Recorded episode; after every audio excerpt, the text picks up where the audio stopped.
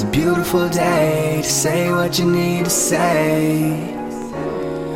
It's a beautiful day to say what you need to say. Yeah. And I can lead the way.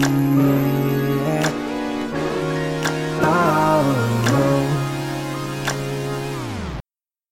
Hey there. Welcome to Time Out with Ti, the less official podcast of Behind the Buck Pass. We're back for episode 13 and we're broadening our horizons a little bit. I believe the first guest to ever write for bballbreakdown.com. A man who needs no introduction, but I'm going to give him a long introduction anyway. Some people may know him as Tweet Good Mac. Some people as Snotty Drippin'. Personally, I now know him as James Holas. Welcome to the show, James. Hey, thank you, man. I really appreciate it. And uh, only the, the it's very rare to hear the tweet the tweet good Mac spoken. I just made that one up on the fly one day and threw that up as my Twitter username. I like it. I like it a lot. You're a, a celebrity tweeter, so I think you need to No, have good no. Twitter. that that's funny to hear. Uh, I- know the the Temecula, all that stuff. But I wasn't No gonna say the word. I wasn't gonna. I wasn't gonna say the word. I, I don't. I don't want to bring you on as the Temecula guy. I want to bring you on as snotty dripping NBA uh, analyst, great tweeter, Celtics fan. I'll say this: nothing's off limits in the convo. So if you ever wanted to bring it up or ask me questions, feel free. It's it's not a traumatic event. It's it's all it's all comedy to me. But, but I appreciate you having me on to talk talk basketball instead of asking me about uh that that whole shenanigans. Yeah, I think it's been it's been fairly well covered now. For anyone who doesn't know, you basically trolled the hell out of some poor. Was it a Lake a Kobe fan?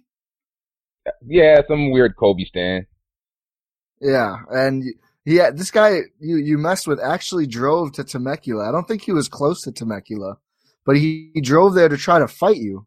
And uh, obviously, you weren't going to go to Temecula to fight someone on Twitter because that's just not what you do if you're a sane, logical human being. You don't you don't. I wouldn't go anywhere to fight anyone on Twitter. It doesn't interest me at all.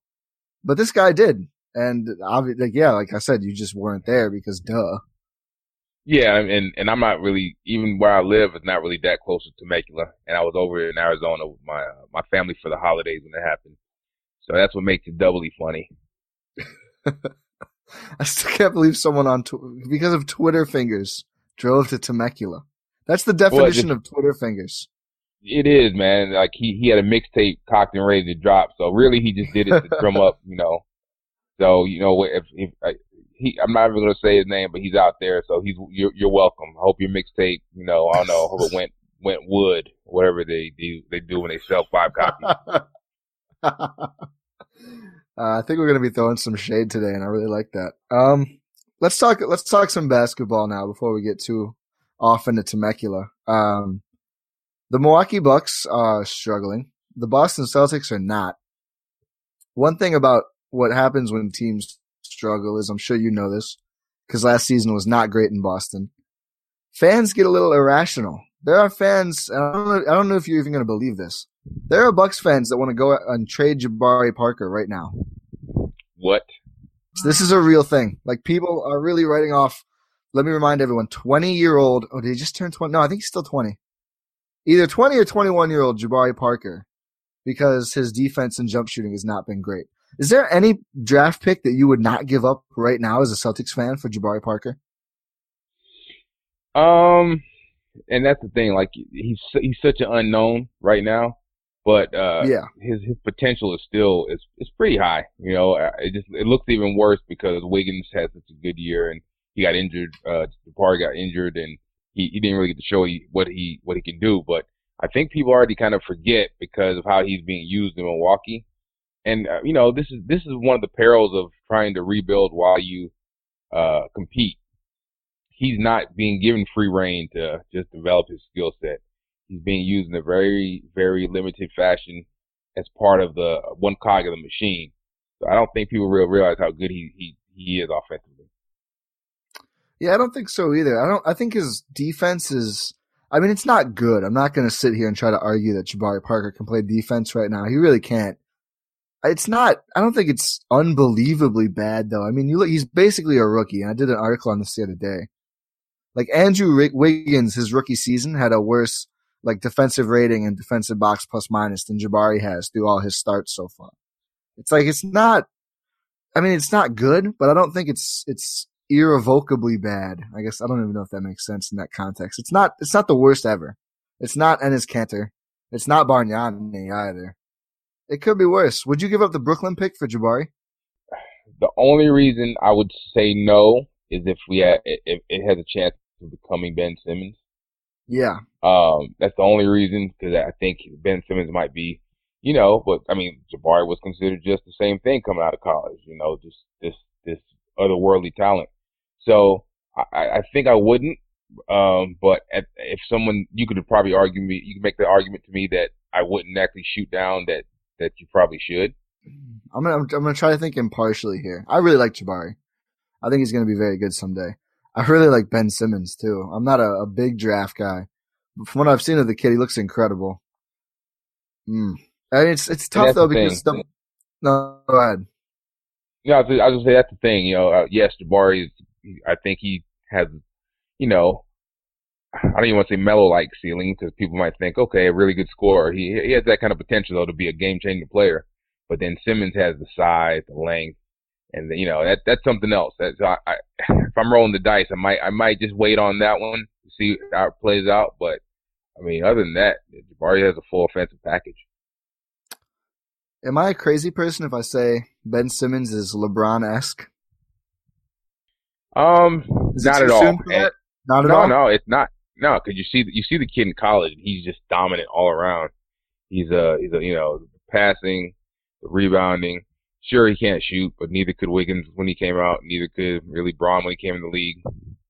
That's it's funny. I, I see people keep you know talking about his range and harping on it. When you can do so many other things so well, and you you have his you know size, athleticism, it does it, it'll come. And if it doesn't come, you're still gonna be you're still gonna have a you know a, a, a 26 and six guy at the least. You know, so no, I, I wouldn't worry about the range. And you're not nuts to look at him and think all around impact type player like. Those guys, those guys who can do it all are really, I think, more than ever. I mean, I don't mean to compare these players in terms of greatness. I feel like I'll get attacked if I don't say that by Twitter fingers. But I feel like Magic Johnson was in that kind of mold, and right now you got LeBron, maybe Draymond Green, a little bit of Russell Westbrook, where guys are just doing more things really well than they used to. You know what I mean by that? I don't. I don't know if there's a term for that kind of player, but just a, a, someone who can do pretty much everything. I guess. I mean, I, you know, jack of all trades, Swiss yeah. Army knife, uh, you know, just versatility. Yes, I think that there, there'll never be, there'll always be a place in the league for a guy, even if let's say he's not a knockdown three point shooter. Let's say he's not, you know, a, a great mid range shooter. If he can get to the hole, if he can rebound, if he can find ways to manufacture points, you know, free throw line, get to the bucket. If if someone can do do a lot of things and you know impact the game defensively, there's going to be a place for him in the league, and and he's he's he can he can be a key contributor without providing the you know the buzz the buzzword of the day, of course, in the league is efficiency and spacing. But if you can do everything else, you'll the, a good coach and a good uh, organization can make do without having that quote unquote spacing. Yeah, I mean, you look at that's the thing. Like everyone's been using to shoot down the Bucks, and it's a fair criticism. They need more shooting than they have right now. With, I mean, MCW's actually been okay, which is surprising. But without Giannis and Jabari, either of them being able to shoot, offense is really tough. One of them will need a shot one day. But I mean, you, I don't think it's fair to write off, like you're saying, an individual player just if they can't shoot. Russell Westbrook, I, I haven't checked after tonight's numbers, but yesterday or today, he was shooting like 29% from three. Like that's not that good. That's pretty much where you're going to say, okay, Russell, if you want to shoot the three, you can shoot it. We'd rather have you that do that than go inside because he'll tear up anyone. And he has been, and he keeps doing that. I think he got a trip, his third straight triple double tonight. I mean, you don't need a three point shot to succeed in the NBA. It helps, but I don't think you need it. I mean, and that you make a good point about, and that's the, the you know, it is a fair criticism of the Bucks that other than Khris Middleton, there's not consistent shooting, and that that kills your spacing. Uh, yeah, yeah. So if you have a player like you said, uh, Ben Simmons, who can't really shoot. You got to, you know, put a couple shooters around him, put a stretch four and a, a a point who can knock down threes around him and stretch the floor out. Then you're, you know, your your shooting's coming from other places. You can work with that. The issue, like you said with the Bucks, is that you put guys on the floor like you know Giannis, MCW, uh, Jabari, and and the, the court shrinks. The defense, you know, has a lot easier because they don't have to really guard everyone, anyone but Khris Middleton out the three. Um, but yeah, you raise a good point. I mean, Russ can't, you know, he's, he he shoots maybe three, maybe four a game, which is one a quarter, which isn't, you know, he he likes hey he likes to pull to keep the defense kind of honest. Yeah. But yeah, he shoots thirty percent. He's he's still scoring over twenty a game. He's shooting forty six percent from the floor. You can live with that if if you can do a lot of other things. Just to go switch it up a little bit here, I, I, I want to talk Celtics because the Celtics are fascinating in a lot of ways. I mean, the franchise kind of always has been fascinating, going back 800,000 years to when they've pretty much always been good. right now, everyone says that this team is going to go for a superstar at the deadline and that Danny Ainge has been waiting to work his magic. There's the infamous story about how he had tried to trade half of the 8,000 draft picks they got from Brooklyn for the, the Frank Kaminsky pick and Charlotte said no for some reason. Who do you see them going after is my question. Like, I'm not sure that the superstar is there at this point. Yeah, I mean, we see the Dwight Howard rumors, which to me is not the move that a young, upwardly mobile, growing team wants to, you know, bring in an aging, uh, you know, over 30 big man whose back is, you know, it, it could could give him issues that, you know, in the long run, he, he's not he's not going to be around for. I don't think I don't think Dwight's going to be an impact player in you know three or four years, honestly. And I, I think I, I love Dwight Howard's defense. I think he gets a bad rap because of the personality issues and the, the antics but I don't know why would do that. Um, I mean, he's, like he's, said, he's, he's expiring too, isn't he? Or does he have a um, player I think, option? I A think he has- player I think he has a, a, a player terminal. Yeah, I think he's going to opt out this year. yeah, What- well, it's the it's the crazy cap. I, I think in two years, Dwight's basically going to be Andrew Bogut right now. I, I don't think he's going to be anyone you want to build a team. I agree with you. I think he's going to have a role in the league, but I, I don't see that trade. I don't. I don't know why the Celtics would be real interested in that. But I, I didn't mean to cut you off. I'm sorry. Go ahead. No, no, it, it's fine because you're. I mean, it's it's it's it's unfathomable to me that. Okay, so the Celtics, uh, I think did everything right once they moved on from KG and Pierce. And then they held on to Rondo, you know, as a rehab, and then they moved on from Rondo. I was all on board with the program then. You know, you you, you tear it down to, to rebuild from the ashes. Um, when they brought in Isaiah Thomas, I, I, I didn't realize, I didn't think, all right, that's that's weird. Why you bringing him on? And the pundits all say, well, it's a deal you couldn't pass up. Well, it had a it had a domino effect where him and Crowder pushed us into the playoffs, which we didn't really want to make. You know, you're trying to rebuild the draft, Right. and now here we are. And I think the Celtics are an average to above average team, meaning you know, 42, 42 to 48 wins is not a that's, that's something to be proud of. But we don't. There's no there's no next level talent. There's no uh there's no franchise on the roster right now. And you know the, the best way to to get a franchise talent is you know a high lottery pick or making a big move. Now the question is, what team wants uh you know a future draft pick and or even a pick from this year and a bunch of role players to give up a real deal star. I think uh, everyone keeps calling out the Morey deal. No, that's that's you know Morey took a lot of years to, uh, accumulate the right assets and waiting in the weeds for the right big move, and it had to be the perfect storm. You got to have a, a young star who's not really broken out yet, who wants to leave, or a, a disgruntled star who's ready to roll. roll. You got to have the right pieces that the team wants. You know, it's it's the perfect storm, and I think uh, Matt Moore, uh, HP Basketball on Twitter, made a good point that Ainge is more uh, opportunistic, where he's just sitting there waiting, and Morey is kind of a gambler. Ga- Morey would make the big move. Yeah. I, I don't know what big moves Ainge is trying to make now, or you know, he's kind of sitting there waiting. I keep hearing Boogie. I don't think Boogie's going anywhere. Um, I don't. I I don't, don't, see so. it. I don't, I don't see Boogie moving this year at all. They're they're actually doing pretty okay. I mean, they're tenth right now, but they were just eighth. and They can get back there. They were seventh actually. Yeah, Sacramento is a pleasant surprise to everyone in uh, in California. The, all the fans, they should be. I'm, I'm, I ate crow on them. I wrote a piece on BBallBreakdown the other day, just talking about how, you know, I laughed in the off season, but I think they'd went, they went like, they went like 21 and and in like uh like I don't know twenty of the last forty. I, I don't know. I had to, but they've been doing a lot better than I thought. They have some quality wins, and and Boogie's been amazing. So I I thought maybe last year they had a chance at maybe him, but if, if playing the way they're playing now, he's not going anywhere. So yeah, mm-hmm. Ainge is Ainge is you know praying for something to fall into his lap.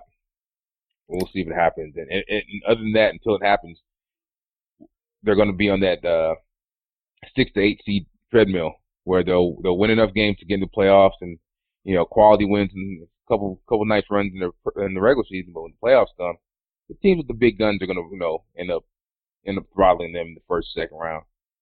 So it is what it is. They are, they are, but I mean the the Bucks for I don't know five years. I, am guessing at the number. I can't think of it off top. We're in that six to eight, you know, murderers row where you're basically just lambs to the slaughter. The most significant of those years is probably the win in six year, Brandon Jennings. When he called the, I mean, I still, I mean, I don't, I, I see where he was coming from. Like I liked it when he did that. I, I didn't. I don't want to hear my my. I mean, really, he was the star player of the team at that point. go, yeah, we're gonna get swept. It's it's LeBron, D Wade, and Bosh. Like I want him. I want to hear him say we're gonna win in six. They obviously didn't. But the difference with Boston is the picks. It's a first rounder, unprotected this year that everyone keeps saying it's going to get traded. I don't know if it does or not. Next year, it's a swap, I think, with Brooklyn. Uh, yeah. Is yeah. there a 2018 pick too? Or does that go to Atlanta? Um, they got something with. I think they got something with Dallas on the Rondo trade. I think Rondo. Yeah. Oh, yeah. They, oh, they have they have more than those two picks. I just meant with Brooklyn.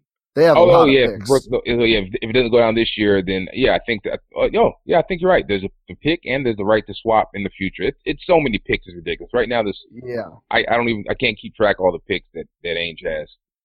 Well, he kind of has to trade. He has to bundle something. Like he has too many players and too many picks. Like you got to imagine if they just if he went through and just selected players with all those picks over the next two years, the Celtics would have like thirty guys.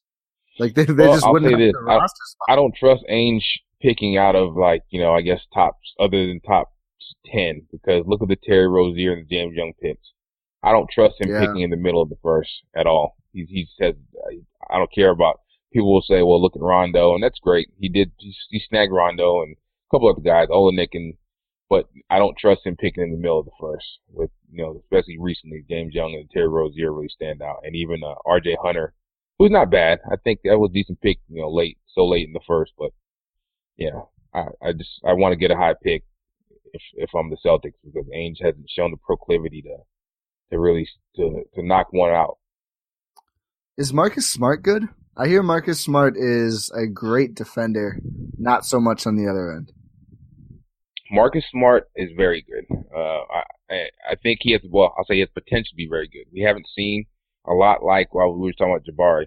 He hasn't been fully unlocked yet for the simple right. fact that the team that he's playing for is in the playoffs. And, you know, they're, it's, it's such a different environment for a young player when your team is a legit playoff team and you know, every, every win counts versus, okay, we're rebuilding around this young guy and we, we know we're going to probably be bad the next couple of years. So, we're implementing a, a system and a structure, but for the most part, this is all one extended training camp for for our blue chip uh, our blue chip rookie or second year guy. It's a whole different environment. So I think you know right now Boston is of course trying to win. So Smart is a cog of the machine, and he he's not really being featured. I think as, as I would like him to. So I think I I really think he can be in a mold of a uh maybe a you know, West, a homeless man's Westbrook or you know Dwyane Wade super light, you know, with no with no sugar and zero calories, but he's strong, he's tenacious, he's uh, more athletic than people give him credit for.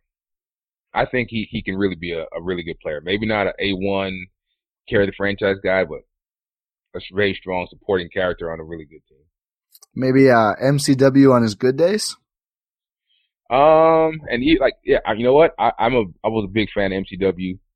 And uh, I, I'm glad to see him having some success this year because that kind of length at point guard is just something else. You know, I think I like the fact that he he can cause all kind of mismatches at, with his size, and he he is a mismatch even on defense because he can switch almost anything. You know, up to what one through four. Yeah, pretty effectively. So that's that's amazing. Uh, I'm I'm hoping that Jason that Jason Kidd can unlock him and bring out the best in him, and and you know teach him a few things. I, I mean, yeah, Milwaukee is too. Um, I mean, we, I, I, like MCW too. I think he gets a lot. He gets a lot of hate.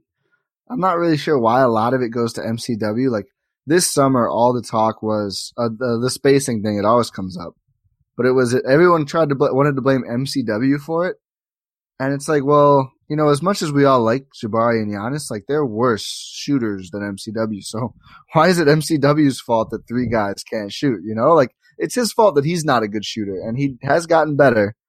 But it, like I don't know, it seems like he ends up as a lightning rod a lot of the time. He takes it all really well, but I'm worried that now it's kind of become Jabari for some reason. I don't know why the Bucks fan base will just pick one guy. Like it's never just you know the team's kind of bad and the defensive scheme is being outthought by the rest of the NBA, and these guys are young and inconsistent. It's nope. Uh, first it was MCW's fault, then it was Jason Kidd's fault. Now it's Jabari's fault. I think it's just everyone's fault. And he, I think that it it kind of sucks because we know that the big thing with the Bucks for the longest was we're not going to tank. We, we owe to the fans to put out the best product on the floor. So yep. after you know last year's nice run, in, instead of just building on the success gradually, the expectations shot through the roof. And it kind of sucks when teams try to, you know, they, they try to like skip steps in the process because it, and they get this hyper focus on making the playoffs to the point where that's, that's all that matters. But once you make the playoffs, unless you have sustained success and you improve on the next, the next year, it becomes a disappointment. So, um, it's great that they, you know, somebody decided to sign there, and you know, you got uh, you got Moose in town. But I mean, does he really fit the team? Does he really was... fit what we were doing? And it, it becomes almost like they had to make that move to say, okay, we're progressing instead of got these young guys. We're going to develop. We're, you know, we're going to develop to the draft. But the expectations are so high now because of you know the, the offseason chatter. I heard talk of them being you know leaping to the top four it's just it's it's sad. It's sad that the NBA is like that, and I feel like that about Orlando a little bit too. They such young talent, great young talent, and it, it they now just have this for some reason this this huge pressure for them to make the playoffs when they they don't even know what they have yet. You know. Yeah, I'll get into Orlando in a second. Uh, I was just thinking the same thing about Greg Monroe, though. I mean, it's I like Greg Monroe a lot, and I always have. He brings a lot to this team. His defense hasn't been as bad as as a lot of people seem to think. But I mean, it, it kind of, I mean, he, he's on a two plus one deal. He'll probably opt out and get another payday after next season, wherever he ends up, if he does get traded. It kind of put a unrealistic time frame on this team, like you were talking about. Like the Bucks were not going to win the championship in, in 2017. I mean, that's a year a lot of people say, but everyone's planning on the best two players being Giannis and Jabari. Maybe Khris Middleton's in that conversation now. He was on a tear this season. But I mean, Dude, in 2017, awesome. he is awesome. I really like. I think he might end up being the best or second best out of the trio. It's certainly still in play. He's a little older, but you got to think. I mean, two of your biggest, most important three franchise players in one year from now, they're going to be like 21 and 22 years old. I, you'd have to go back probably forever to find me a title team where the big three were 25, 22, and 21.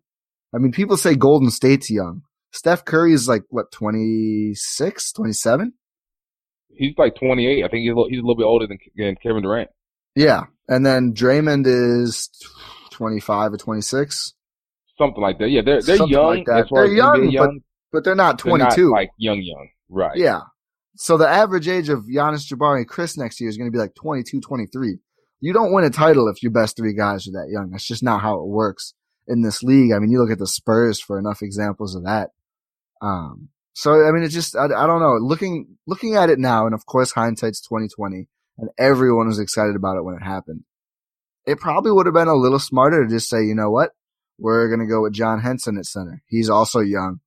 He plays good defense. We'll see what we have in him. We'll save our cap space because next summer is going to be just as crazy. And Should've we don't. Zaza. They should have absolutely kept Zaza. You're going to make yeah. a fan out of Adam McGee with this podcast right here the biggest Zaza fan for good reason. Zaza and Jared Dudley. Yeah, I mean, you guys had pieces, the perfect pieces to put around other, the, you know, your young guys who guys just fill in the gaps and, and do the stuff. I mean, Zaza, he's an underrated defender. should have just kept eyes on. Hey guys, we made the playoffs. Let's see what we do this year, and let's let it roll and let it advance, and you know keep the expectations low but optimism high. It's I, I it it seems so clear to me. I don't get why teams you know what's this this fascination with. I get it. You want to win the NBA, but you also want to build a star and build a brand and build a culture. So, yeah, the the culture thing is so underrated. It really is. I think culture is huge. That's why I'm worried about the Cavs. I don't think the Cavs have a, a culture that will let them win a title. Um, it's funny because it's very true what they say. You know, if you add LeBron, you're go you you make yourself a finals contender. That's great. But I, again, like you said, uh, uh, the Cavs they, they they did the right thing by putting talent around them and going Love instead of Wiggins. Right? You, you do you do that for a star who's you know approaching thirty. Oh yeah, oh, I, th- I still think yeah. that was the right move. Revisionists want to say it wasn't the right move. Andrew Wiggins, like we were, like we've been talking about, certain teams rookies get freedom, certain teams they don't. Andrew Wiggins is not your rookie of the year if he's on Cleveland. He's getting 15 minutes a game, maybe. I think he, yeah, he's, his minutes are cut, and it it become it goes from hey Wiggins, it's cool if you you know if you shoot 38 percent for two months because we're not going anywhere. It goes from right. that to this hyper spotlight. If LeBron James unhappy with Wiggins, you know, is and it, I don't know if he has that kind of demeanor to actually thrive in that kind of pressure cooker. I'm not saying he can't, but you know, he's it's you know, it's well documented that he started off pretty slow as a rookie and you know, it's not really passive. He just that's the kind of player he is. He seems kind of kind of low key and he's, he's very good, but I don't know if he would have even broken out at all playing, you know, under the pressure of LeBron James and, and Kyrie. So I, I mean, just the Blatt thing really is what I mean. Look, you can say it was the right move, and I don't think it was the right move. I don't think. I mean, like Bill Simmons said, since the beginning of the NBA, you've had star players out coaches. It just happens sometimes. But I mean, I, they shouldn't have brought in Blatt if they thought they had a chance of getting LeBron. First off, yeah, they should have brought in yeah. someone more experienced. And after they did, I mean, you can't not give him a shot at all, which is what happened. He never had a real shot because clearly but, he did well. I'll say this: you you can. I think in that situation when you brought him in before you brought in LeBron, just do the mea culpa, cut your strings early. You know, just talk uh, talk to him about maybe you know taking an advisory role or something, and and for the PR spin, hey, we decided, but just do it. Once you bring LeBron in, everything changes. And yeah, I would have. That would have been a lot better if they did it right away. Yes, because now you have this coach who made the freaking finals and he has a great, you know, a great win loss record, and you got to fire him. I think the big thing, the issue with him was even though he had all that experience overseas, and he's he's a rookie NBA coach, and I, I think the dynamic was the players didn't they didn't they didn't respect his cachet, but he thought that they should have, and he kind of carried himself as he should have. I'm proud of what he did, and it was just a bad dynamic where he he was learning the NBA game on the fly, but he carried himself like you know a veteran coach, but he was, and it was just a really weird dynamic. And like you said, once once you if you don't get on LeBron's good side, you're pretty much done. And I don't think yeah. he ever really sold himself to LeBron enough. Even though he tried, obviously, his his his in game acumen wasn't up to speed fast enough for LeBron. So. Yeah, I think that's the real hardest thing about becoming an NBA head coach. It's why I'm leery about non-assistant coaches becoming head coaches right away. Mm-hmm. Um, J- Jason Kidd's handled it pretty well in Brooklyn. He got his stuff under control. Obviously, Steve Kerr did, but that's a little bit of a. I mean, Steve Kerr's been around NBA locker rooms for two decades, maybe more. Right. So that that's not really the same. Player. Yep. Yep. But the thing about Blatt and Billy Donovan's done a pretty good job managing this too is it's like nowhere else in terms of basketball coaching, uh, in terms of star power. Like in EuroLeague, I don't think any EuroLeague players are going to go get David Blatt fired in Turkey. I don't think a Turkish all-star is going to go to his coach. I don't, I don't think that's how it works over there. It's the same thing in college. You run the locker room. Undisputed. You're the coach. You control everything about that locker room. In the NBA, it's not, that's not the case. If Boogie Cousins wants you fired or, or LeBron James or Kevin Durant or whoever, I mean, you'll get fired. I mean, it's more about the star player because they're so much harder to find on that level because it's the very best of the best.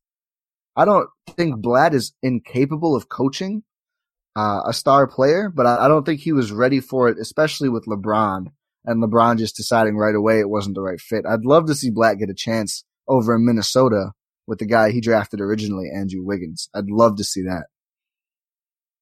I will say, like, if he had a star, like maybe, and I'm just speaking from what I what it appears to be, I think a Kevin Durant would have bought in in a way that LeBron didn't. I think, um, Yeah, even definitely. Steph Curry would have bought in in a way that LeBron didn't. Because look, LeBron, his, his gift and his curse is his basketball intelligence, and let's say it, it's arrogance, and he has the right to be arrogant. He he was the best player in the world for you know a good a good five, six, seven, eight years, and that arrogance makes you know he believes his way is the right way, and a coach has to really prove it to him. He had Pat Riley in Miami to to kind of you know rein his ego a little bit and get him to buy in.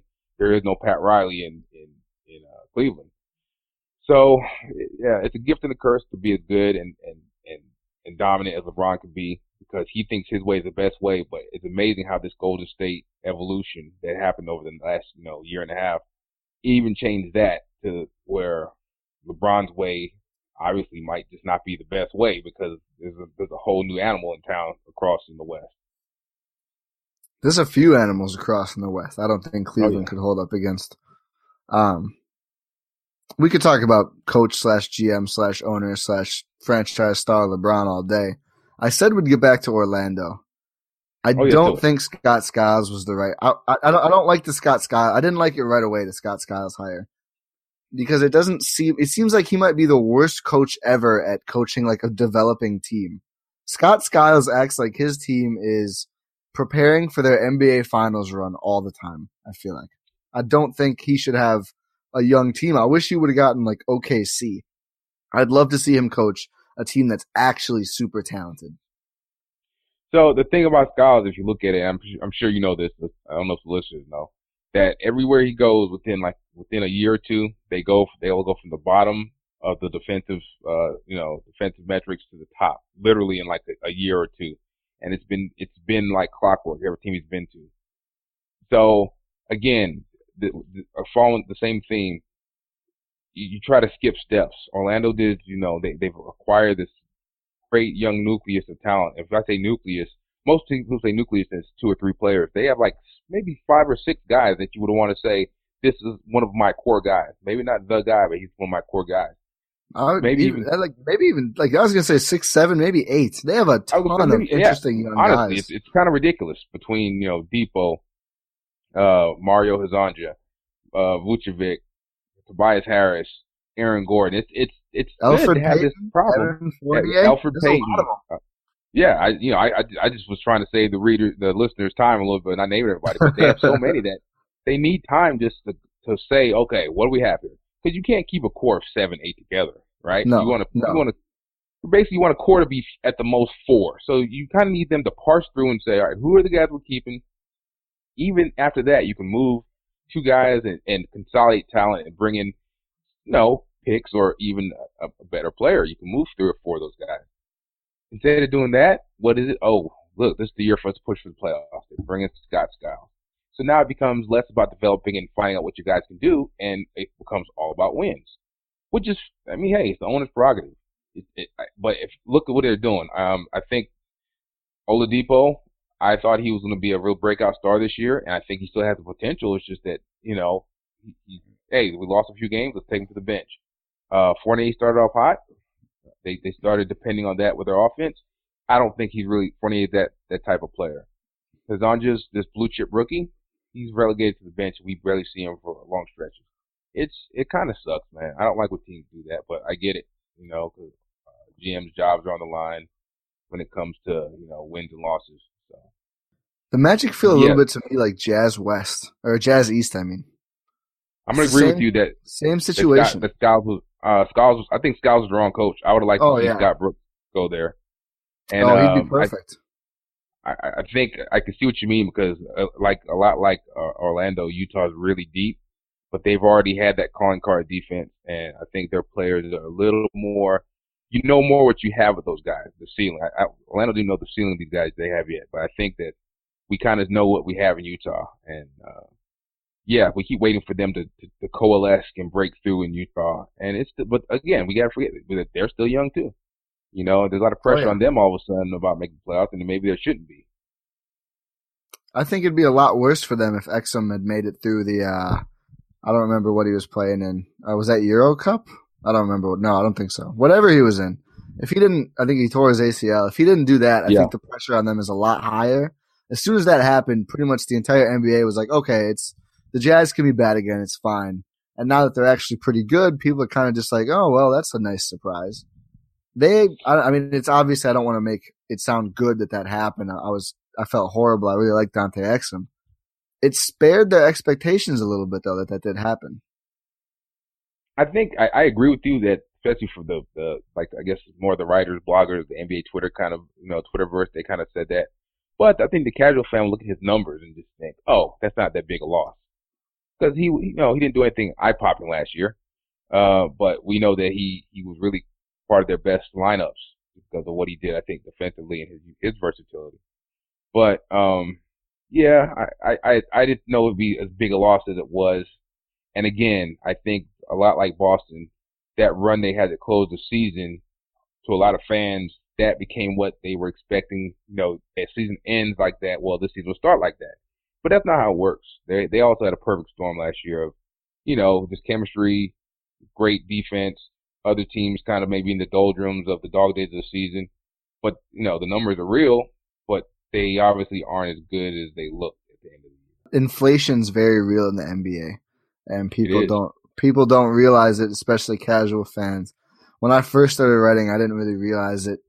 There's so many different ways where a guy can get to 16 points per game, and some of them like some of them are it's actually doesn't represent how good a guy is if he scores 16 points because he's deferring to his teammates. Sometimes that's a perfect gauge of how good a guy is as a scorer. Sometimes it's an overration. That's not a word, but pretend it is.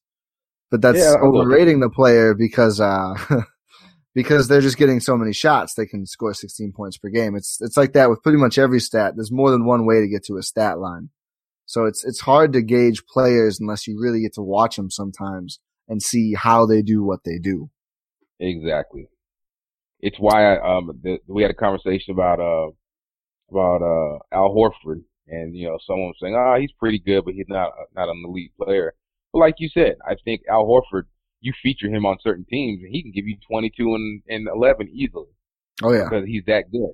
But that's just not how how Atlanta runs things. But then like like uh I think Kenny Smith came up with the term first time I heard it brought to national attention was that looter and a riot where you can have a player who's pretty good on a bad team and he just puts up big numbers. He's the best looter in the right. He his numbers look sterling, but because there's you know things are just going nuts around him. So yeah, um, yeah, I, I just it's it's hard to look at numbers and come up with anything real. You have to have them in context and, and know exactly what what the team and the player con- context is that these numbers are being acquired. And the advanced stats help a little with that because you can't watch every game. It's- there's so many games. You can't watch them all. Uh, The advanced stats get torn apart a lot and they, they don't tell the whole story. No number does, obviously. But I mean, there's some stuff like you look at like the VORP record for a single season or for career or wins added career or one of my favorites, which is a little obscure is wins added per 48 for a single season, Oh, which yeah. by the way, Steph Curry's on record to, on pace to break that record. It's held by Kareem right now. But I mean, you can just kind of tell how legitimate a stat is where it's like, look at the all time leaders. And if the list is something like, you know, Chamberlain, Jordan, uh, Abdul Jabbar, it's like, okay, the stat, it's probably pretty good at telling who's good at basketball, but nothing, nothing paints the whole picture. You can't, you know, pull up a bunch of stats without ever seeing a guy play and go, oh, so this is the best player. This is the second best. Context is so important. I'm glad you brought up Horford though. Oh, do you want to go on that? You want to talk about Well, no, I was going to just say like because you just you kind of springboarding off that.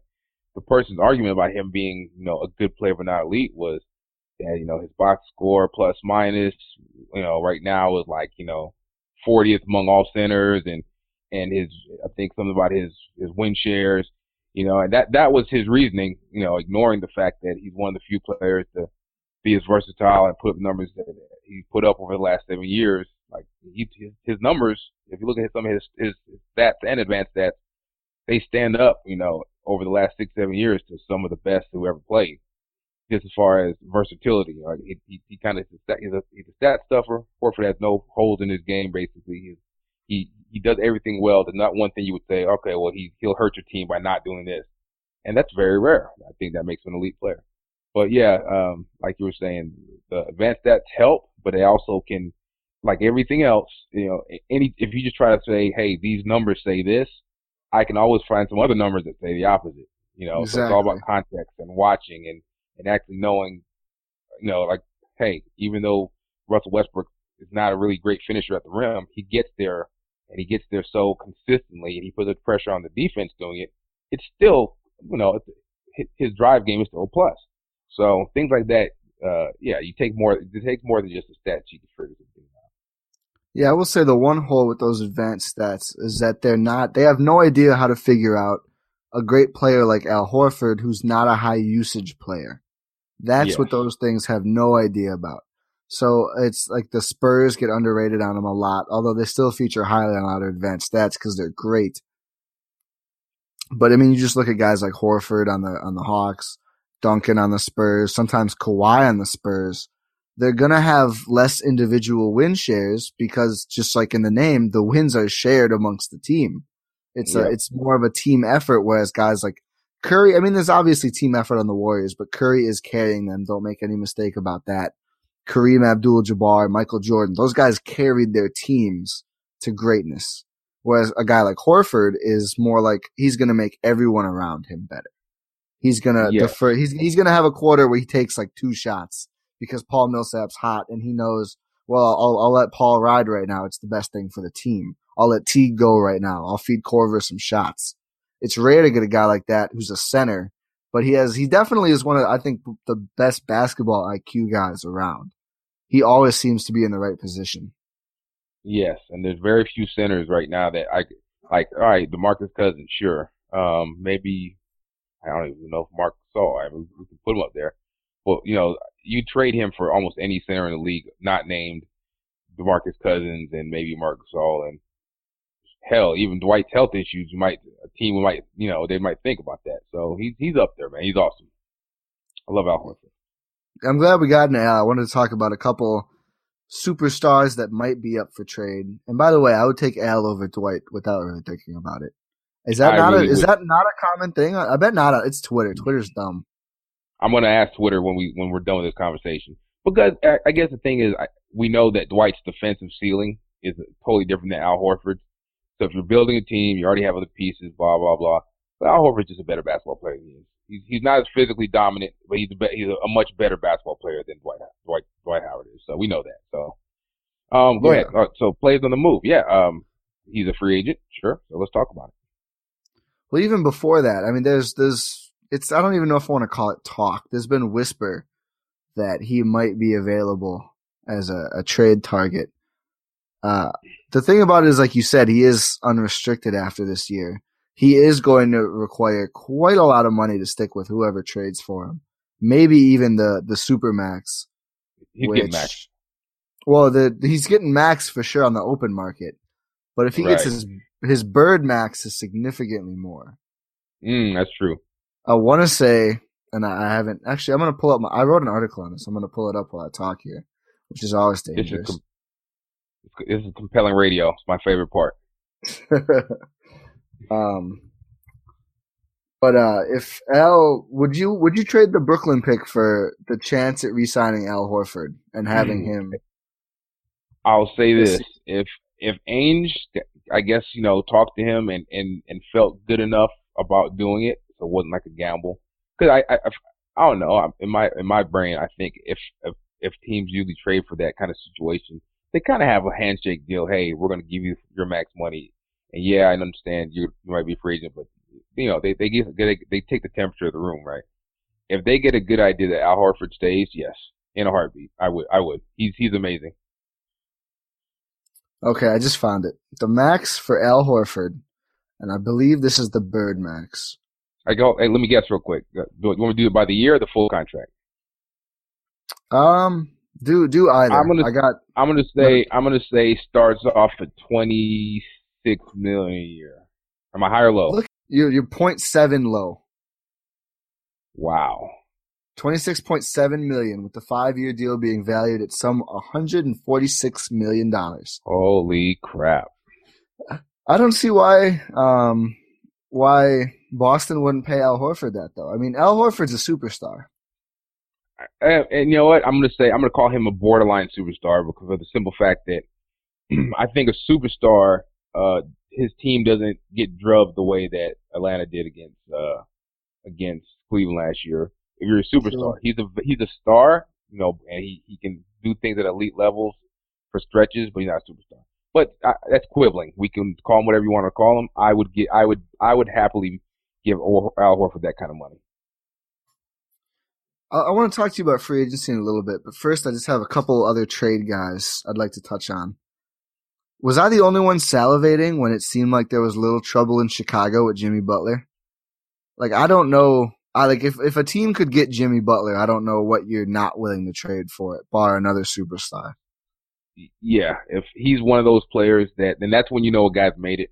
He's so good on both sides of the ball that I think any team that add that any team that was lucky enough to add him, let's say a playoff team, that added Jimmy Butler, like a lower seed playoff team, I would I would say that they they they vault you know, easily to the top two or three in their conference. I think he's awesome. So yeah, I, I was ho- I was kind of hoping. I like to see when guys move and and and talent migrates. So I, I was kind of hoping when he I thought there was problems there, but you know, he, he earned his money. Yeah, he, he's still earning it. There's still problems there. They they they do too much with Derrick Rose. That that oh, yeah. marriage needs to end real quick. Oh yeah. Um, and that's the that's the thing when you're dealing with egos and, and chemistry and superstars. Derrick Rose still thinks he's Derrick Rose, or he can be. And I think to everyone else, it's painfully obvious that if he does, it's not going to be in Chicago because they, like you, we've already said it a couple times, the league's kind of evolved so quickly past the point of where you can play it. Uh, Chicago was, you know, hey, airtight defense, kind of junk offense, win some games. That's not what the league is anymore. And I think Derrick Rose doesn't fit really what, uh, what they want to do there in Chicago. Um, he, he, he can be uh, he can I guess help. You know, anytime you get a guy who can give you 15 to 20 points any night, it's that's a that's a good thing. But it's just how he gets it. I feel like I have a lot of complicated thoughts on Chicago. I wrote a thing on them earlier. I feel like their their weird gritty defense thing, which they shouldn't have fired Thibs, but that's a whole other story. That I think that could have worked for them if they had not featured Derrick Rose and had instead featured Jimmy Butler because look, if that defense works out well enough, right, you got a close game with like two minutes left, unless you're going up against, you know, Curry, Kawhi, and, uh, you know, maybe like Westbrook or Durant. I mean, I, I'm going to give the edge to Jimmy Butler in a close game. He's stupid clutch every time.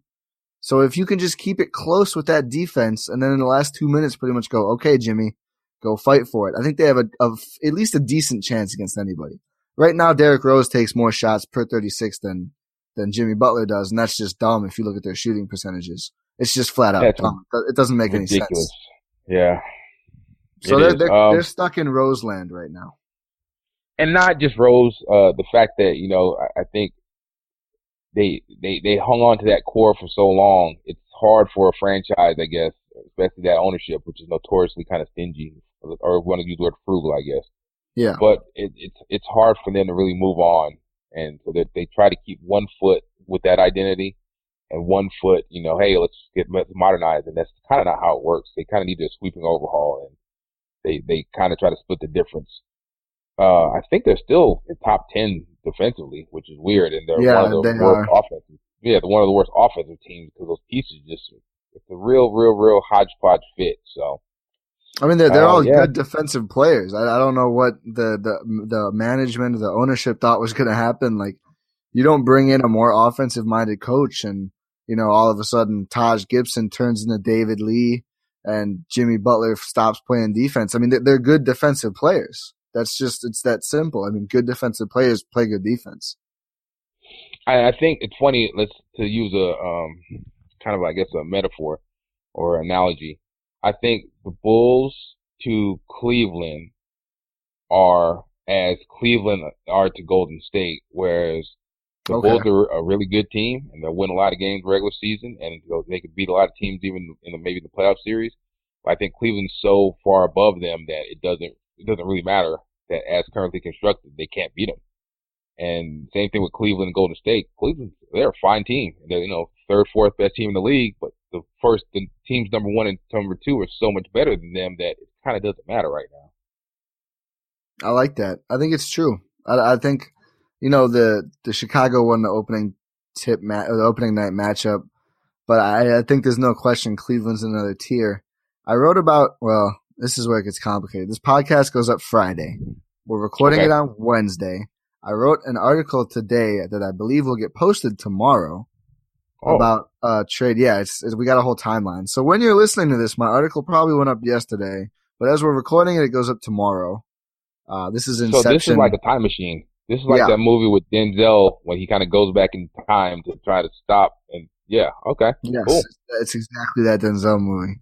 So in this past universe where my article hasn't gone up yet, I wrote about a trade between those two teams, the Cavs and the Bulls, because there's a little talk. I'll say whisper again that Pau Gasol is available at the moment, which makes sense because, like you said, the Bulls and everybody else outside of Chicago knows that they're not winning a title this year. Pau will opt out. He's not going to sign that cheap of a deal to stay in Chicago. I don't think anyway. So why not get some trade value? I think Pau on the, the Cavs would be a lot of fun. Um, I think he has a. Oh man, it's just it's so tough, man. I, if this was a few years ago, I'd say definitely yes. It, it makes it make it ramps things up. But I, I mean, let's let's be real, because I'm the, the measuring stick right now is Golden State and San Antonio, and I, I don't think he brings anything to that floor where they couldn't play him off the floor against uh against Golden State. So it's it's weird because his numbers still look really good, and he still he's he's deadly from mid range. He's still deadly around the the hoop. He still has it's he's he's the, he's one of those shot blockers that just uses his length because he really can't move laterally too much anymore, but he knows where to be. So his numbers look good and all that, but I wouldn't want him on my team. Uh, and I don't know what contender, unless you're just having them come off the bench, would really want to say, hey, I'm I'm going to give big money to Pau Gasol to be a part of my future for the next two or three years. Because I just don't think he's that type of player, man. I, I, Oh, I I, I don't know. I don't think they resign him. Right. I'm just saying, like, even even playoffs. even if they trade. Oh, you think this year in the playoffs for for Pau Yeah.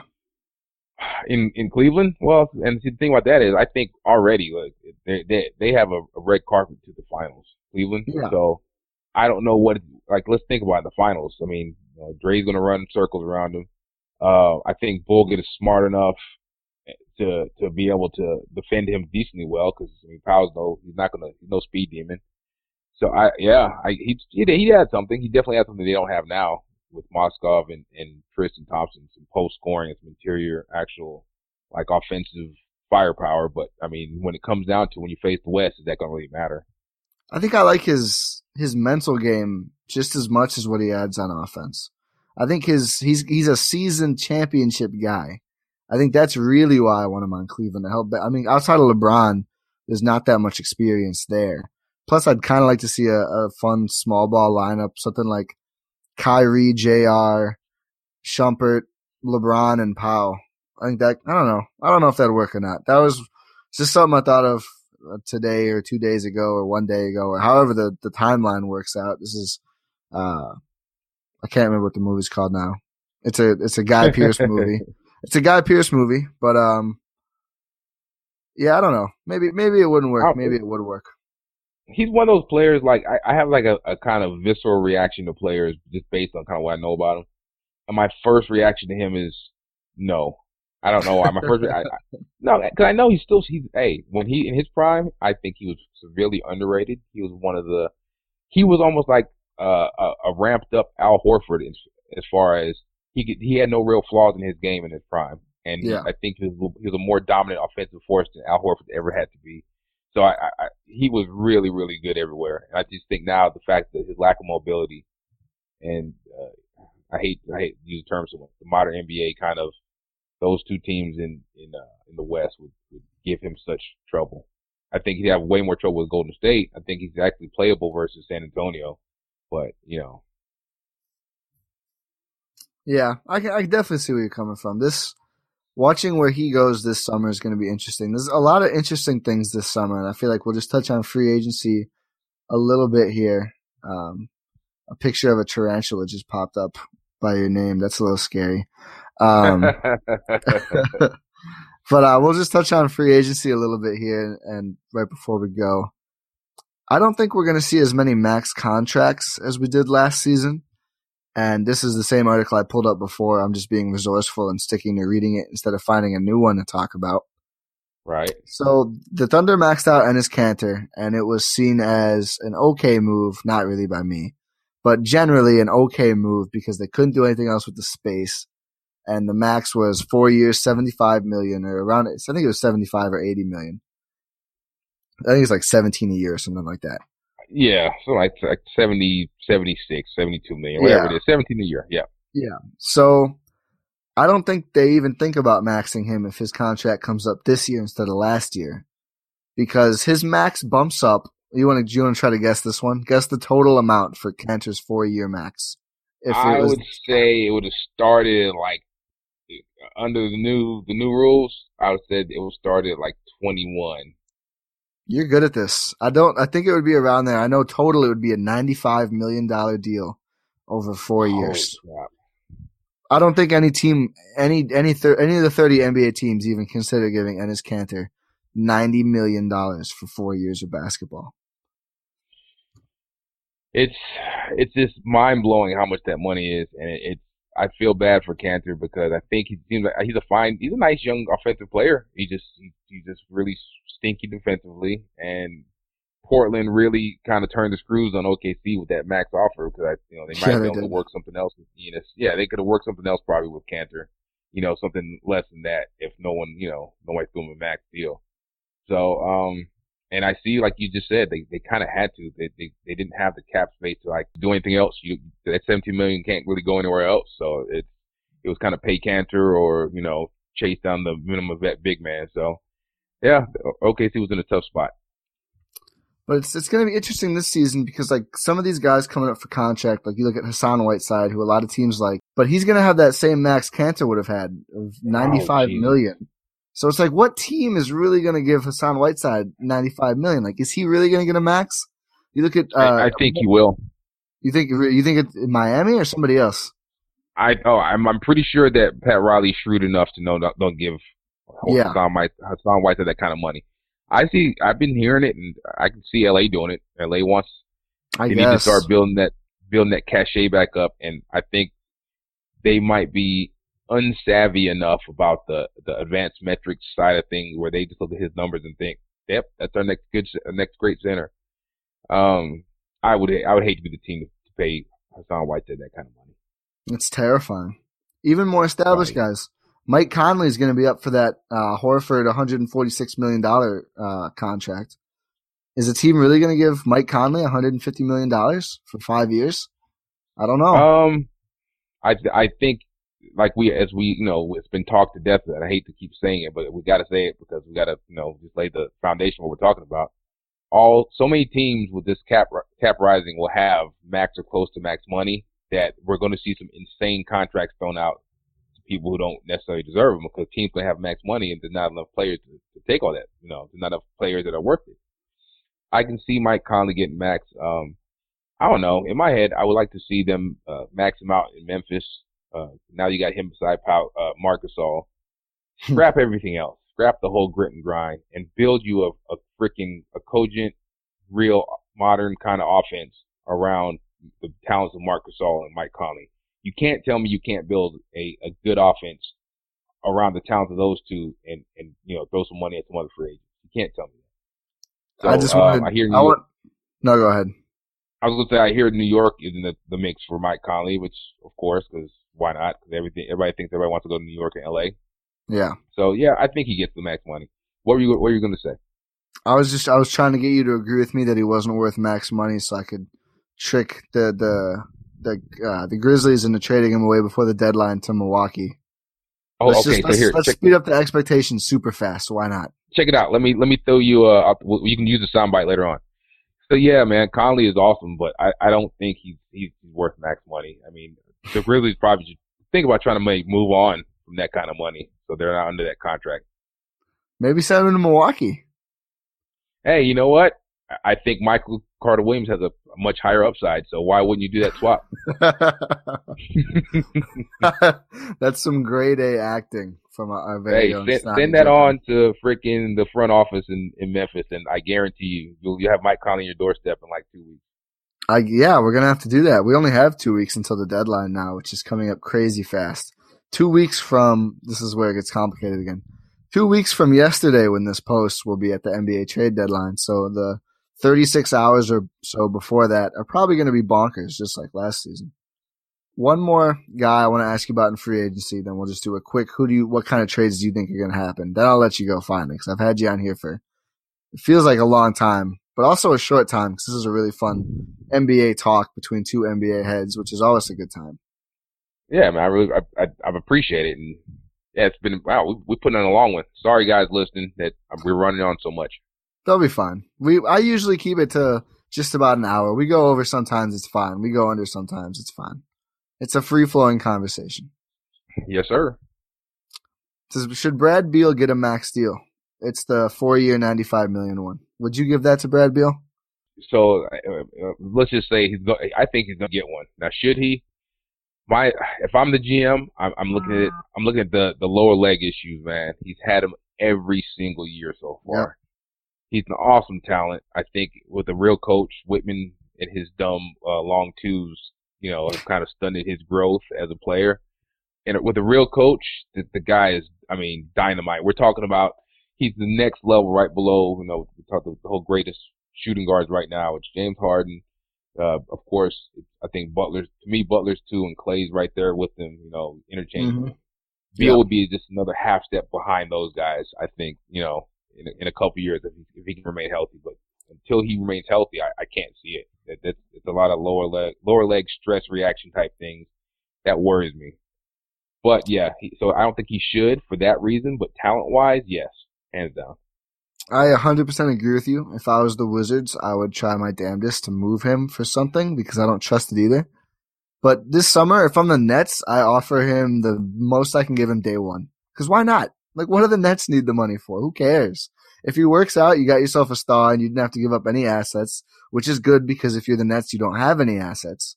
And if it doesn't work out, it's like, oh well, you know, we, we, we tied up some cap money for the first few days of free agency. It doesn't, doesn't matter.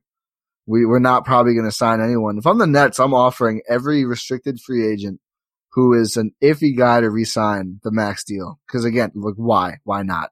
If you get someone awesome, if you don't, oh well, things go as planned.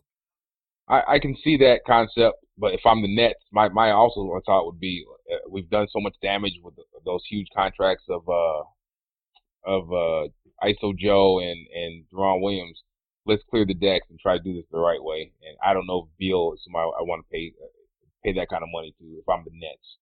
Um, I wouldn't mind if, like, let's say a team like Charlotte that thinks it's in the mix and is a little further ahead. They should probably throw him a max deal. Batum, they can't keep Batum. Even if they can keep Batum, I, I'd say make a run at him.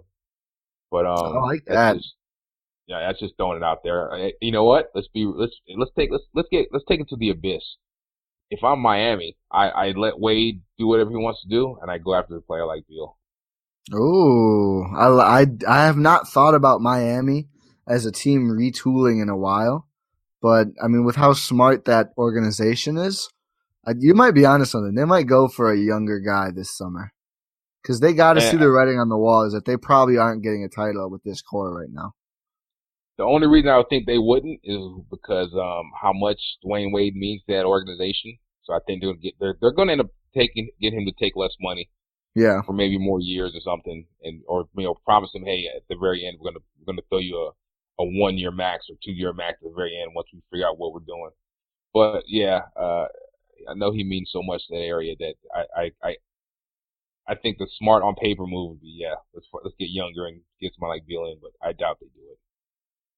He should do what Kobe should have done is to take a, um, a manageable contract and be a sixth man. Sixth man, old Dwyane Wade would be awesome. Like, let somebody start. Let Justice Winslow and let's say Brad Beal, if they can somehow get him, get some more minutes and just teach. I, I think Dwyane Wade could settle into that role. I don't think he's got the same sort of ego that Kobe does. I think he does in his own way. I remember um, during that last year with LeBron, during the season he was involved in the production of kind of like a a Dwyane Wade pat me on you know, pat myself on the back uh autobiographical autobiographical Oh yeah, TV special. Remember? yeah. I, I think, think I do know. I think the the emergence of I think LeBron landing in there kind of ruffled his feathers, even though he'll never really say it because I mean he was the man there and he's the man Yeah. there now because of just who he is and longevity. I, ego and pride are are a mother, and I think that I, I, can't see him ever taking that role saying, okay, I'll be six man. I mean, hey, he wants to be considered amongst the best ever, and he does. They, they think they're above that. I think. I think you're right about that. It reminds me of AI, however many years ago, when he demanded to start, and it clearly just wasn't in the cards. Exactly. All right, I, I've said we were just going to go like five times. We are, but not quite yet. Give me three guys you think for sure get dealt by the deadline. And just before you go, I would say I was would have definitely put Markieff Morris on the list. And now that he had that outburst, I'm moving up Mhm. to number. He's he's number one. He is Yep. absolutely getting traded. But you can go now. Yep, you just you stole my number one. Uh, he he has to go, and I think Yeah, I, shame on that Phoenix front office for not moving him this summer. I think Yeah. that directly. I th- I'm going to say that directly led to the firing of of uh of Jeff Hornacek. yeah. I'd say no um, question. Crap! Now you made me. Now I got to really think because you took my number one. Who is going to move? I'm not letting you. You can't use David Lee either. Uh, uh, it's too boring. Damn no it. one really cares. No one cares. Hey, hey, you know what? When I remember when they signed him, my my mentions were full of you know why what you got against David Lee. He can still play. Just an all star in former- 2012. yeah, former All Star. I hate when people Uh, say that. that's oh god, he stinks. He, he doesn't even stink. He's a decent basketball player. He just he doesn't defend. Hey, what whatever. Okay. Um, who's gonna get moves? Let me see. Let's try to. My dark horse candidate, man, and I think New Yorkers are gonna. Well, I don't know in, in New York listen to your podcast. I think Melo. I think they need to move Melo. Ooh, I don't know. I I think he likes. I think he likes being buddy cop with Porzingis. I think he does, but uh, let's let's not forget he has the same amount of miles as LeBron. No, not as much because not as many playoff runs. Yeah, but it's been 13 years. Uh, that team is really in the infant stages of development and growth. And he, as a veteran, sure, if he's happy there, I have no problems. But is he really going to be happy in, you know, in a couple years? Because I, I don't think they're close to contending. So I, I would like to see him move to even still Chicago, even, even, uh, Houston. I like to see him move for pieces and, and, uh, pieces and draft picks somewhere. Okay. So you think so? He he forces his way out then because he's got the no trade clause. I don't think. yeah, I think it's a, a, a mutually agreed upon. Hey, Melo, we want Okay. to get you in a winning situation. Uh, and you It know, does make sense. It, I think so, but is he really going to? Probably not. Um, I think I, I, I'll say so. Re, more realistically, I'll say probably. Uh, I'm going to say Lance Stephenson. Ooh, okay. I think Lance is going to get moved, obviously for the uh, obvious reasons. He's just not really a good fit in uh, with the Clippers. Is it is it weird how hard? No, you go ahead. Say.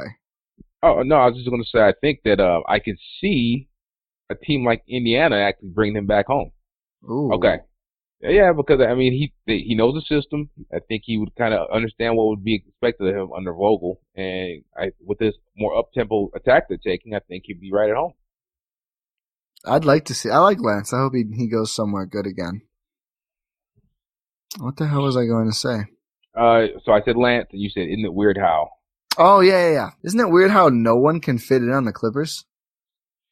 Um, it's not. Well- You know what it is? It's Chris Paul. I'm going to tell you right now. I'm, I'm starting to, to. Chris Paul's an amazing player. Him and Blake Griffin, two of the best players in the NBA together one team. I think uh, Jesse Blanchard, our editor over at BBallBreakdown, wrote a piece on this. How hard it is for uh, I think Zach and Zach uh, Zach Harper, I think, wrote a piece on this too. How hard it is to build around a point guard for the simple fact that it's there's a lot of reasons. Make sure you go look it up. Google Jesse Blanchard uh, point guard conundrum or something. You'll find it. But um, I think Chris Paul dominates the ball and the action in a way that, and, and Doc allows him to, of course, and Doc has implemented a system that takes full advantage of Chris Paul's uh, skill set. But I don't think it takes full advantage of Blake Griffin. I think it, it makes guys who do anything other than catch and shoot. Uh, it makes it just it just kind of nullifies them. because the, the, everything starts and stops with Chris Paul initiating action. I think Doc might have a little bit to do with it, but not as much as people think. I don't think he's a great GM. I don't think he's the dumpster fire people make it out to be. But yeah, I was thinking about that myself the other day. It's like how many great teams have been built around a point guard as the best player? And you come up with the answer, not many. It was funny after that Blake incident went down. I'll just say incident so I don't get sued. Mm. How much, how much Blake slander I saw on the timeline. I had people telling me Blake Griffin could not be a number one option somewhere. Like you don't want to build your team around Blake Griffin. I was like, you must be a fan of the the Warriors, and that's it. Because I don't know, I don't know many teams that you could not insert Blake Griffin and be remarkably better. It, it's funny how how perception is skewed uh, in social media because you know I think people say things like that, and then other other weirdos jump behind it, and they feel like, oh, this is a valid stance now we know Blake Griffin is awesome. Um, yeah. yeah, he's you know whatever you want to say, top three, top two, whatever. He's one of the best power forwards in the NBA. But uh, yeah, I just think that like you just, you made a very good point about uh, Coach uh, Doc Doc as a GM versus a coach. I think they're at odds. His two roles are at odds with each other, and he's not doing a good job managing both because the GM is supposed to think long term and financial flexibility and team health, and Doc, the coach, is thinking win now, and he's operating in, in a win now mode. And I, I think it's going to stunt the growth of this franchise over time. And right now, I think they're kind of almost, I hate to use the word capped out as far as potential, but I can't see them beating San Antonio. I can't see them beating Golden State. I can't see them beating Oklahoma City, to be honest. A healthy Oklahoma City. My, I love them. I'm worried about, I'm worried about OKC and their defense, but yes, I, with Russ and KD in the playoffs, you got a puncher's chance uh, against anybody. And yeah. Of course, uh, you have an outside pipe dream chance against Golden State. Um, I keep forgetting things. Oh no, I was gonna bring it back to the the Bucks real quick, just to end on here. I'm worried about Jason Kidd in that same coach GM regard because he's sort of taken on personnel control. I don't think it ever works. I mean, just the, the one thing, it's kind of a, my, I had a lot of mic drop moments on our last Win and Six podcast. It's sort of a mic drop moment. If Gregg Popovich felt like he couldn't handle both roles and uh, the Spurs brought on R.C. Buford to take over that for him, although obviously he still has input, he's not the acting GM anymore. If even Gregg Popovich felt like he couldn't do that, no other active coach can do that. I, I think it's that simple. I mean, Gregg Popovich is the best. If he couldn't do it, I don't think Doc Rivers can do it. I don't think Stan Van Gundy should be doing it. I don't think Jason Kidd should do it. I, I think it's that. It's just that. It's plain and simple to me. It's it's two jobs. It's not one job. I mean, when you put it that way, and in that in that you know in that light, you're absolutely right. Because you know we know Pop is one of the smartest coaches out. San Antonio is one of the most successful. San Antonio is one of the most successful franchises of all time in any sport, and the reason is because of the way they do things. And if yeah, if Pop himself was like, you know what, I, I can't handle the I can't handle the load of both of these. Let's split them up. Then that means a lot. So, yeah, yeah, can't argue with that. I, I made a good point. I'm proud of myself. Um, first time ever.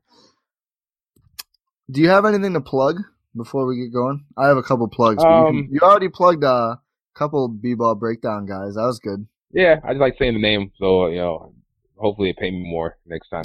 Um, no, I got uh, I had I did a mailbag a few weeks ago, and it was such a rousing success that I'm gonna I'm gonna drop another one uh this week, let's say Friday, another mailbag. So if you guys see me on Twitter, Snottie Drippen, you can shoot me questions. I'll throw them in there. Um, I'm gonna shoot it. you a question for sure. You're gonna you're getting a question from me. I'll probably ignore it, but yeah, send it to me. Perfect. That's what I want to hear. That's the, the rousing honesty I hope for from this podcast if it, if I have to do research, if I can't if I can't just you know just pull something out of my ass and answer it, then I, I probably will ignore it. I'll preface it with hot take colon, so it'll be it'll be real easy for you, and it'll be like a question. I'll ask you to uh, do a hot take. You know what? I'll, it'll be fun. I'll throw it. I'll make sure I throw you in there. Okay, great. Yes, that's what I was hoping for. um, thanks to Joey Burbs for providing the intro and outro music to this podcast. It's lit. I forgot to shout him out on the last podcast on air. I don't know if he listens to them all. I don't know if he noticed. We're gonna find out. Joey, if you're listening to this, uh, send me a tweet so I know you listen to these. I'm not sure if you do. Good job, Good job Joey. It's good music. I just I'm surprised he didn't call me out for forgetting last week. Maybe he's just a good friend and I'm a bad friend for assuming he doesn't listen. We're gonna find out. Tune in next week to find out if Joey Burbs listens to the podcast. Um, follow at Behind the Bucks. Go to uh, www.behindthebuckpass.com and www.bballbreakdown.com. I think is the URL. That works. That I'm told that works to check out all James stuff and a bunch of other great stuff over there on both sites. Thanks everybody for listening. And thank you once again, James, aka Snotty, aka Tweet Good, for coming on the show. I, I had a lot of fun. Oh man, I, I, it's been an absolute pleasure, man. I love it. Anytime you want me, I'll be back on. I'll stay awake this time. I won't. I won't. I won't leave you in the wind. Fun little inside story there. all right. Thanks everyone for listening. Have a good week slip away. Why they slip away. La da da da da da.